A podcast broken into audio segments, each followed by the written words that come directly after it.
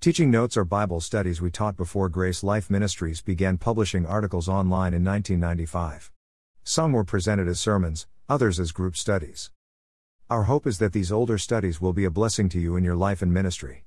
Please use them in any way God leads you. These teaching notes are from a series of broadcast studies about faith. These notes are from a radio broadcast study taught more than 40 years ago. During the past couple of weeks, we've been sharing with you about the subject of faith. Last week, we started giving four reasons why Christians don't live by faith. The first two were fear and worry. Today, I'd like to get into the third reason why Christians don't live by faith. It's a little word called pride. Pride. A person's pride can cause them to think they don't really need God for everything. It's the characteristic of an independent spirit. It's interesting how we look to God in a totally dependent way for salvation, but then become independent in how we live. We say, Oh, God, I'm a sinner. I'm lost and ask for your forgiveness. Oh, Lord, give me eternal life. I repent of my sins. I believe and receive the Lord Jesus Christ as my Savior. Amen. And then a few months later it's, uh, sorry, Lord. I'd really like to help you out at church or with my family or with lost people, but I'm really busy right now and just don't have the time. Please call again later and maybe I can do something for you then. Or, thanks a lot, Lord, for giving me eternal life, and as soon as I get to heaven, I promise that I'll do everything you say. But right now I've got a life to live, so let's not talk about obedience to your word. Or, Lord, I'm young right now and have a whole life ahead of me. I promise that when I get older and am about ready to die, I'll give you what time and energy I have left, if there's any left. That may sound funny or silly, but that's how many Christians live. It's like saying, Now, God, I know you're the creator of the universe and in charge and everything, but let's admit it, I do know how to run my life better than you do. I'll tell you what, God, you just keep me safe from hell and reserve a place in heaven for me, and I'll stop by your house every once in a while and make sure things are going all right. Pride and the independent spirit are the cause for many Christians living by sight and not by faith. The scripture has much to say about pride and an independent spirit. Greater than when pride cometh, then cometh shame, but with the lowly is wisdom. Proverbs 11:2. Greater than. Greater than pride goeth before destruction, and an haughty spirit before a fall. Proverbs 16:18. Greater than. Greater than for all that is in the world, the lust of the flesh, and the lust of the eyes, and the pride of life, is not of the Father, but is of the world. 1 John 2:16. Jesus hit the whole thing right on the head when he said, speaking to one of the early churches dash. Greater than because thou sayest, I am rich, and increased with goods, and have need of nothing, and knowest not that thou art wretched, and miserable, and poor, and blind, and naked, I counsel thee to buy of me gold tried in the fire, that thou mayest be rich, and white raiment, that thou mayest be clothed and that the shame of thy nakedness do not appear, and anoint thine eyes with eye salve, that thou mayest see. Revelation 3:17 18.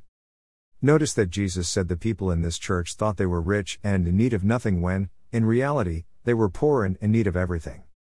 They were rich in goods and material things because that was their focus of attention and personal intent, but they were poor in spiritual things and in desperate need of God in their lives. Some of them were saved, but just barely it seemed, by the skin of their teeth, we might say. So many Christians think they know it all. Just ask them. Well, I've been to such and such college or seminary and there isn't anything more God could possibly teach me. We hear this often as we hold crusades across the country. Dash. Greater than who? Me need revival? Pishtosh. If there's anybody in this country who's revived, it's certainly me. Greater than.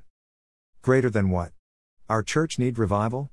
Why we're the most revived people in this whole city. That attitude reminds me of the Pharisee who stood and prayed, God, I thank thee, that I am not as other men are, extortioners, unjust, adulterers, or even as this publican. Luke 18:11. Many Christians believe they're good with God because they don't do the things on their do not do list. It doesn't work that way. There is a lot more to being a dynamic follower of Jesus Christ than following a do and do not list. On this radio program, week after week, We've shared scores of testimonies from church members who said they did all the right things and looked like good Christians, when all the while they were vile and wretched inside. Unfortunately, we've heard the terrible stories of deacons and youth directors having sex with teenage girls from the church. We've heard about pastors who have been caught having affairs with married women in their churches.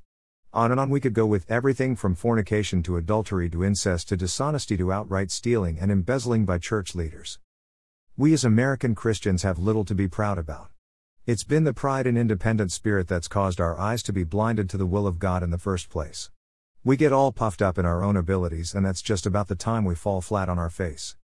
We're familiar with churches where the pastor stepped out on faith, only to get his church into deep debt because of unscriptural borrowing. What causes that? Is God squelching on deals he made with pastors?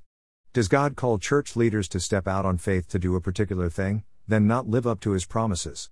That's what it looks like to many unsaved people. Greater than, hey, did you hear about such and such church? They said God was going to provide a miracle, so they borrowed money to buy property and build a big building on it, and now they can't make the payments. What a laugh. Shame on us. Why do Christian leaders do that? Why do we want things and tack on it's God will or God told me to try to make our sinful pride and greed look respectable?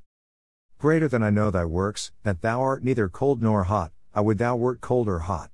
So then, because thou art lukewarm, and neither cold nor hot, I will spew thee out of my mouth. Revelation 3:15 16. It would seem that Jesus gets sick of our pride and conceit, sick of the games we play with his church.